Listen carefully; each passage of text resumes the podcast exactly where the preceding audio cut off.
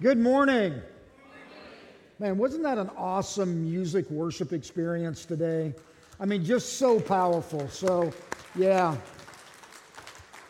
I, tell you what, I'm excited for, for Noah, our student ministry intern, for, for what that means. There are so few people going into ministry these days. It's great to see a young man that has that passion and that desire to do it. And it's not an easy job, it's not an easy role, but praying that God really uses him in some big time ways and, and uses him here as well uh, for, for the rest of the summer. Now, here, here's what I want to do today I want to introduce you. You just got to meet Noah, our summer intern. I want to introduce you to our children's ministry staff. These people are all on staff with us uh, for children's ministry. And our children's ministry is restructuring how they do kids ministry here. And, and so it, it's really an important role, and it's providing a lot of continuity and, and a lot of positive things for our kids. So, first of all, oh, you guys lined up this service. Last service, they were all kind of cattywampus. This is Rachel Butler. Say hi to Rachel, everybody. Give her a round of applause. Rachel has been on staff with us for over five years as one of our children's pastors and uh, she she does a phenomenal job uh, of pulling kids together. She recently has been working in, as our elementary pastor, and now all that kind of combines not the age groups, but the team and the structure of our children's ministry. Next is Kylie Payne. Kylie, if you'll step out. Kylie has gone to church with us for a long time here at Community, but she's been on staff uh, for, for just um, a few months, actually. And uh, I, am just glad that God has opened up this season of her life to be able to share that with, with our kids. Next is Mandy Kylander. Mandy's at the very end. Now, Mandy was hired as our community engagement pastor, and she still does that. But she has over 30 years of children's ministry experience. And that wisdom and that knowledge, she now coaches our entire children's ministry team as we're making some changes and some transitions. And I am really thankful uh, that Mandy, with all that background and experience, has chosen to, to be a coach for our children's ministry uh, team. Next, we have Tracy Mazafari. Tracy has been on staff with us as our preschool pastor for a couple of years now. But before that, she ran Noah's Ark Preschool in Trenton. And um, Tracy is a co director of our, no, our new daycare uh, that, that's opening at our Trenton location. Uh, she has been part of community for 18 plus years, her and her husband Mike. And uh, just really, really glad that she is bringing uh, at least 17 years of, uh, of preschool experience uh, in, in, that field to our new preschool at our Trenton location. And, and really, her and her family are phenomenal, fantastic people. And next is Stacy Dodge. Stacy, if you'll step, thank you. Stacy is a co-director of our preschool. She's done that for 15 plus years uh, with Noah's Ark as well before they shut that, that location down. She's been part of community for, for over two years. And I've got to tell you, this new preschool is a whole new opportunity for us to serve the Trenton community with the love of Jesus. And we couldn't have better directors, co directors on our team than these two ladies. And we couldn't have a better children's ministry team on staff than what we've got. I'm excited to see what the future holds for our children's ministry as we make changes. Will, will you all pray with us, please, right now? Father God, I'm praying for everyone that's on this stage, for all the ladies that are here, God, for their passion, for their desire to, to bring Jesus into the lives uh, of our children. God, they're not the future generation of Christ followers, they're the current generation of Christ followers, and we're praying for these ladies to lead them well. God, I'm praying for our preschool that opens in the next few months that we may provide ministry to the families in our Trenton location and God, may we please, please open up opportunities to provide for needs for families and provide Jesus for families there. And it's in Jesus' name, amen. Thank you, ladies. Appreciate you.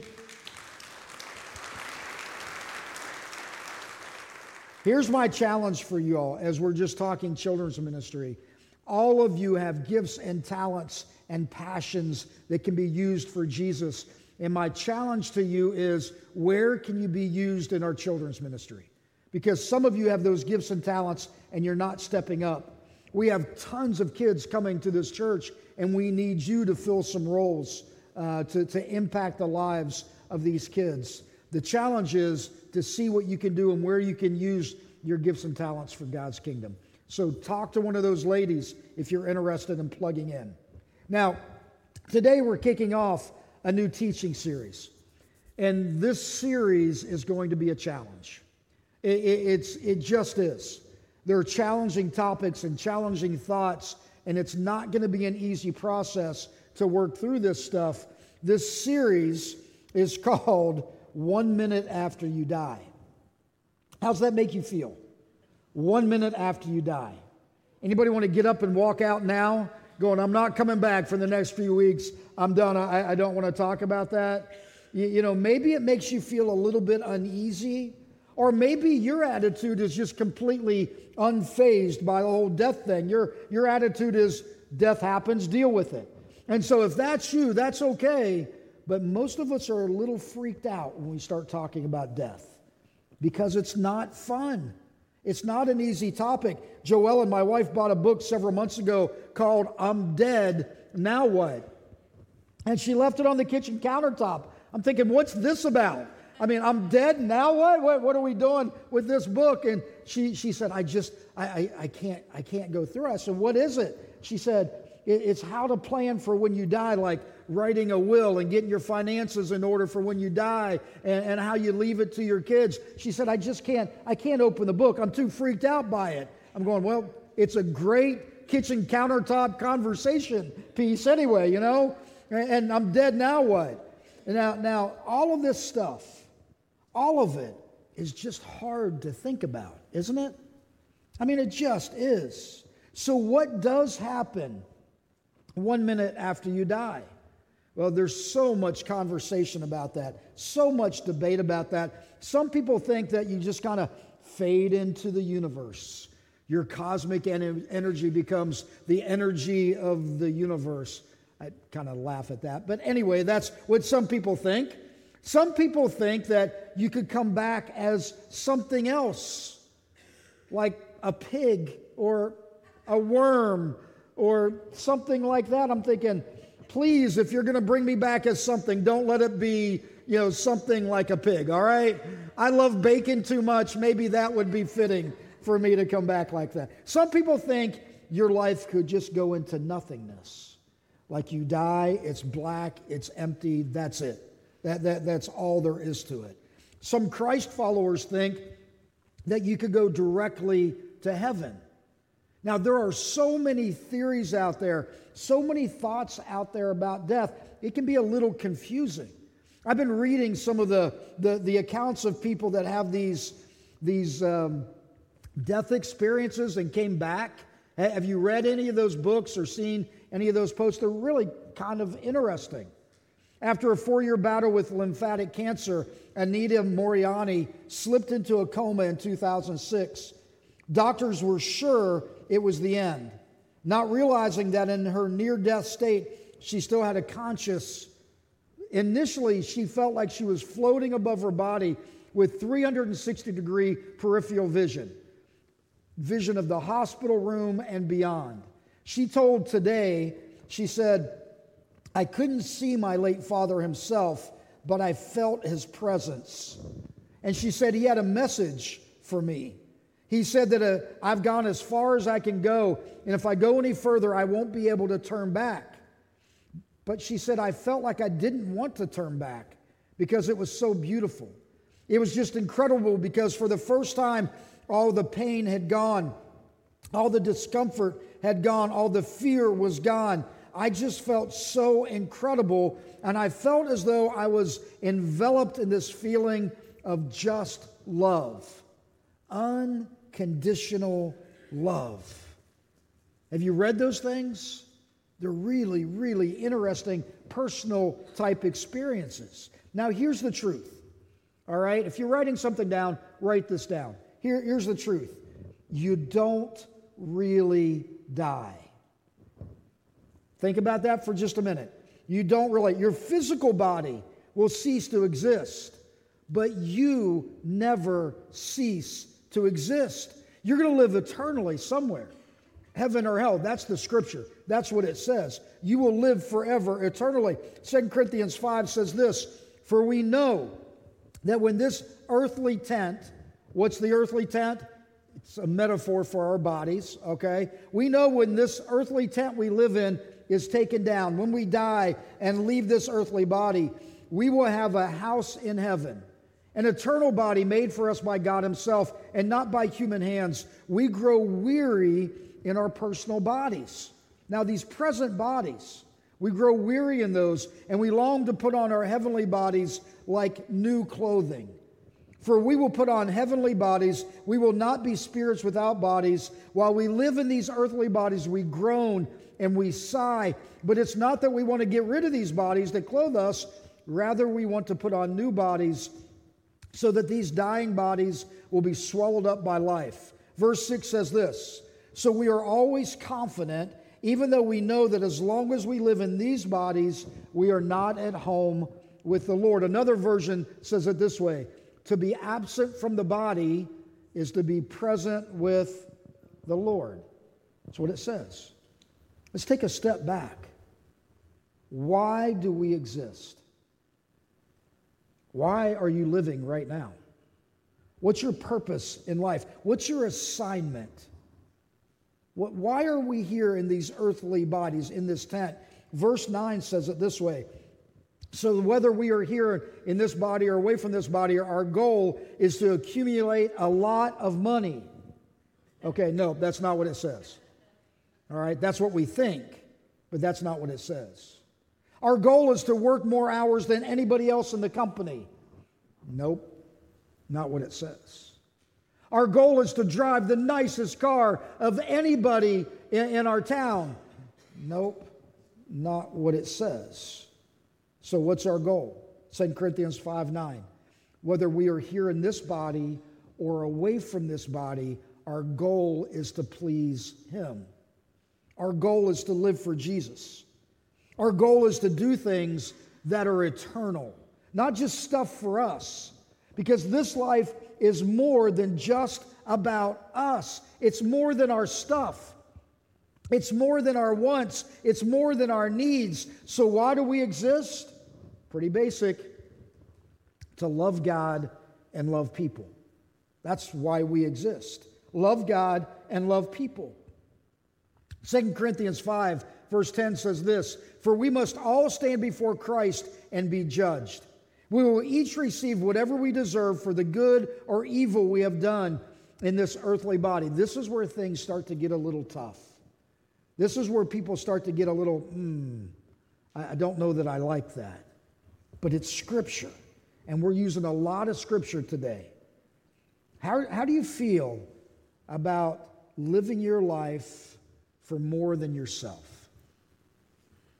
How do you feel about investing in God and investing in others? How do you feel about not making it all about you? How do you feel about that? Well, we're talking about what happens one minute after we die because what you believe about eternity determines how you live this life. What you believe about what happens one minute after you die determines how you live every day of this life. It just does. If you believe that you're an accident, that there's no God, that there's no eternity, chances are you're going to live a fairly selfish life because it's going to be all about you, your wants, your needs, your desires. And it leads to this instant gratification kind of mindset because it's all about you. There is nothing else. But if you believe that you are created by God for a purpose, that you have a plan for your life, that God put that plan into place, then you're going to live somewhere eternally. It shapes the way you live now. It shapes what you do now. Write this down. What we believe about eternity will determine how we live today. Write it down. Memorize that. Think about that. What we believe about eternity will determine how we live today. I believe that all of us, every single person in here, I believe we will all live somewhere for eternity. Your physical body will die, right? But your soul will continue to live. And scripture says that's heaven or hell. Those are the options. Here are the three things that happen after this life is done. Number one, we just got done talking about our physical bodies die. That's the first thing. Hebrews 9:27 says this, just as people are destined to die once and after that to face judgment. Now, I want to make sure you get this. Because according to the most recent studies that are out there, all right, the most recent studies, it's overwhelmingly conclusive that one out of one people will die. I'm pretty sure about that fact, all right? One out of one people die. We all die. I, I mean, that, that, that, that's just it. You're going to die. Look at the person next to you. I know that's a little freaky, a little eerie, a little wrong. Look at the person behind you, in front of you, wherever you are. Guess what? We're all going to die. Every single one of us. Here's the only thing for me I just hope I don't die falling from high places. All right? Like I am petrified of heights. I don't want to die while I'm in a high place, and I don't want to die falling from a high place. It just would not be my choice of how I would die. Have you ever thought about how you want to die? I want to die on a stage preaching to you on a Sunday morning. That's how I want to die, all right? That's my preferred way to do it. No CPR, just let me go. All right, that, that's it. That's how I would prefer to die. Have you seen this picture, Lunch on a Beam? Look, look, how, look how tall those buildings down below are. These guys, it was a publicity stunt. They were building this skyscraper. These guys are over 800 feet in the air. 800 feet. They're acting like it's a walk in the park. Oh, we're going to sit down and have lunch today. Come on, come on join us. No, it's not okay. 800 feet in the air. No OSHA regulations, no harnesses, not being strapped in. They're, they're not glued to the beam. They're not pulling them off of this thing. They just got up, walked out, and sat down. No, thank you. Nope, not for me. I, when I saw this picture as a kid, I'm not lying, I had nightmares about this. I mean, nightmares for months of falling off of a beam. And, and you look at other pictures of skyscrapers being built, and these guys just walking out, leaning over several hundred feet in the air, riveting the beams together, not strapped in, not locked in, nothing. Nope, not going to do it. I mean, even the movies, the movie Steel, they're skyscraper kind of builders. Uh, the, the, the, the movie Cliffhanger, Sylvester Stallone, man, they're, they're hanging in the middle of nowhere. No, thank you. The, the, the, the, the, the movie called Solo, it's about this free uh, climbing person climbing hundreds of feet of mountain, just sheer walls with their fingers. Nothing. No, thank you. Not going to do it. Can't watch it. I watch those things with my eyes half closed because I am terrified of heights. Oh. I got this picture to Shelly it's like I had nightmares last night going, Shelly, I, I, I, can't, I can't do it. I just, I just, I, seriously, I, I can't do it. The truth is this we will all physically die, right?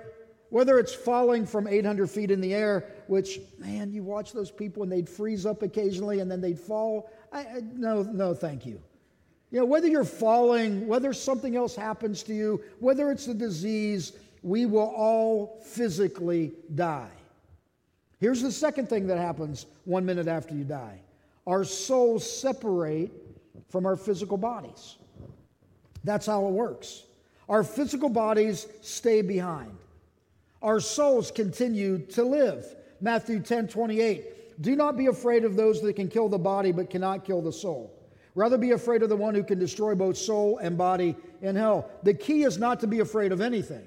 And I'm still working through that process. Don't be afraid of a person. Don't be afraid of a situation. Don't be afraid of a really high place. Don't be afraid of a really small spider. Don't be afraid of anything. Only trust God.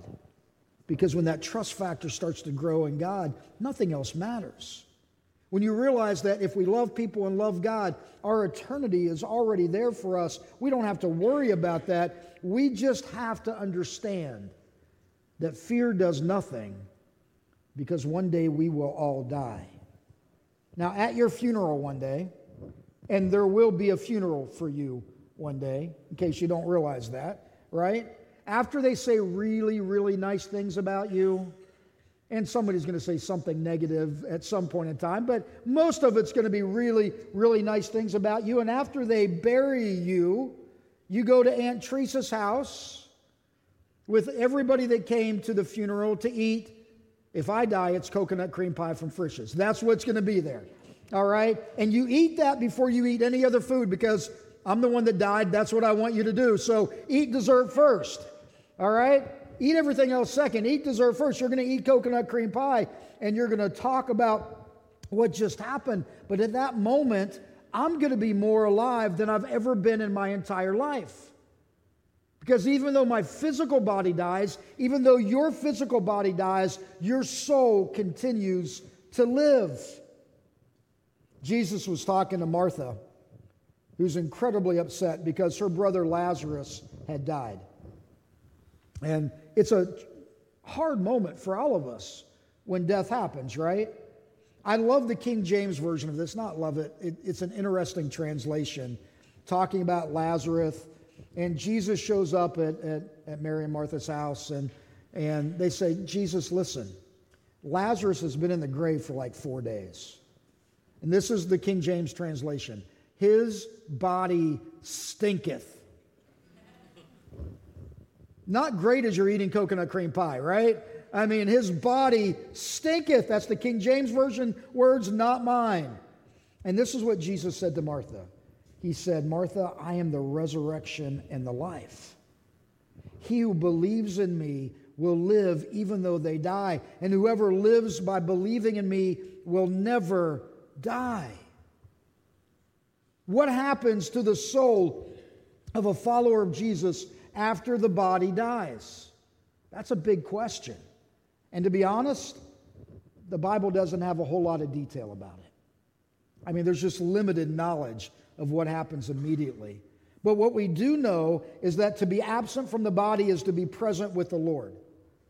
So, Jesus dying on the cross, a criminal on each side of him, they were both guilty uh, uh, of being criminals, stealing, thieves, whatever. They both needed forgiveness, but only one of them recognized who Jesus was and the grace that Jesus had for him. And he said this in Luke 23 Jesus, remember me when you come into your kingdom. And Jesus answered him, Truly I tell you, today you will be with me in paradise. Today you will be with me in paradise. Today, when your body stops, your soul continues with me in paradise. Now, where exactly is that? What exactly is that? We're not sure. But what we do know is it's a way better place than, than what they were in when they were here on this earth. All right? It's a paradise kind of place, better than this earthly life. Paul wrestles with what to do with, with this life. The Apostle Paul, he said, Do I continue to live here and make a difference? Or do I go and do what's better for me, which is being with Jesus? Philippians 1, he says this I trust that my life will bring honor to Christ, whether I live or die. But if I live, I can do more fruitful work for Christ. So I really don't know which is better. For me, living means living for Christ, and dying is even better. I'm torn between two desires. I long to go and be with Christ, which would be far better for me, but for your sakes, because you need me, it's going to be better that I continue to live. So I'm choosing to be with you. What happens one minute after we die? Uh, we know our physical bodies die, and we know that our souls separate from, from those bodies. Here's the third thing this might be the toughest thing. We will all face judgment. Now, that's not a cultural acceptable term right now. It's not culturally acceptable to say there's a judgment at the end of this life. Why? Because, well, if you believe in God, God is love and everything is fine. But scripturally, it talks about a judgment. 1 Peter 1:17 Remember that the heavenly Father to whom you pray has no favorites. He will judge or reward you according to what you do. So you must live in reverent fear of him during your time here as temporary residents. You got to remember this world is not our final destination. You are literally, I, I was told this all the time growing up, you're just a passing through. You know, this world's not your home. I'm going, that's kind of interesting, but what does that mean? It means this is not the end. When this life is over, we're going to separate our soul from our body, and then there's a judgment where we will either be rewarded or there'll be a punishment. Revelation 20:11 says this. And I saw a great white throne and the one sitting on it. The earth and the sky fled from his presence, but they found no place to hide. I saw the dead, both great and small, standing before God's throne, and the books were opened, including the book of life. And the dead were judged according to what they had done, as recorded in the books. Now, here's a key part of this if your name is in the book of life, it's never erased from there. When you commit to Jesus, your name goes into that book of life, and that is the key for your eternity, right? So you can never lose that. You can never kind of walk away. God says, when it's here, it's here. You're good, you're safe, you're secure. Here's, here's kind of the next thing on this. It's 2 Corinthians 5:10. If you're a Christ follower, for we must all stand before Christ to be judged. We will each receive whatever we deserve for the good or evil we have done in this earthly body. You're saved by God's grace, or you just are. But you're rewarded in heaven by how you live this life. What you do right now matters eternally. That's what Scripture says. What will you, what, what, what will you be rewarded for and what will you be judged by are the questions. Let me share a few of those things with you that you'll be judged by or rewarded for. How about how you treat people? How you doing with that one right now? Challenged. That's me personally. Challenged. How you treat people. How about how you cared for the least of these people? How you cared for the outcast and the poor and the broken and the hurting. You will be rewarded or judged by what you do with this life. What about with your resources? Do you help people or do you hoard it? You will be rewarded with what you do. You'll be judged with what you don't do. You will be rewarded by Jesus for what you did uh, when your life is over, and our life will be over at some point. Your physical body, when it ceases to exist, everything is left behind. So, do you share it or do you hoard it? He takes a crown and he places it on your head. Just imagine this. And he says, Well done, my good and faithful servant. Well done. When you served kids every week, you made an eternal difference because you changed their lives. When you prayed and prayed and prayed, you made a difference. When you were the light and the only light in your work environment, you made a difference. When everyone else laughed at you and you were faithful, you made a difference. When no one else saw what you did, but you did the right thing and not the easy thing, you made a difference. And I noticed that, Jesus says. I noticed what you did. I noticed how you always gave. I noticed how you always served. I noticed how you always cared about people. I noticed. And well done. Well done. Well done, loving God and loving people. I'm going to close with this scripture. It's Matthew 25. It's a long scripture, but follow along with me if you will.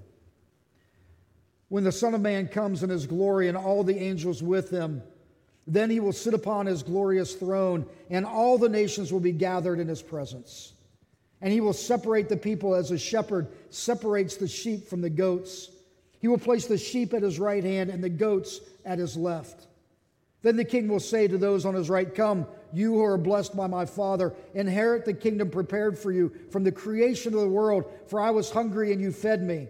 I was thirsty and you gave me a drink. I was a stranger and you invited me into your home. I was naked and you gave me clothing. I was sick and you cared for me. I was in prison and you visited me. Then these righteous ones will reply, Lord, when did we ever see you hungry and feed you, or thirsty and give you something to drink, or a stranger and show you hospitality, or naked and give you clothing? When did we ever see you sick or in prison and visit you? And the king will say, I tell you the truth. When you did it to one of the least of these, brothers and sisters, you were doing it to me. Then the king will turn to those on the left and say, Away with you, you cursed ones, into the eternal fire prepared for the devil and his demons. For I was hungry, and you did not feed me. I was thirsty, and you did not give me a drink. I was a stranger, and you did not invite me into your home. I was naked, and you did not give me clothing. I was sick and in prison, and you did not visit me. Then they will reply, Lord, when did we ever see you hungry or thirsty or a stranger or naked or sick or in prison and not help you? And he will answer, I tell you the truth. When you refuse to help the least of these brothers and sisters of mine, you were refusing to help me. What we believe about eternity is how we live this life today. What we believe about eternity is how we live today. Live your life loving God and loving people. Prepare this life that God has given you to impact them for the kingdom of Jesus. Make a difference with your one and only earthly lives because at some point these lives will be over but you will live forever, heaven or hell. Will you pray with me? Father God, I pray for everyone in this room right now. God, I pray for everyone watching online right now. God, I pray that you will open up their hearts and their minds to what you want for us. God, may we live this life to the fullest, understanding that you're first. We have to love you first and then love everyone around us and make an impact with our only lives that we have here. God, help us to see that what we believe about eternity determines how we live right now, and help us to see eternity with you. I pray that in Jesus' name.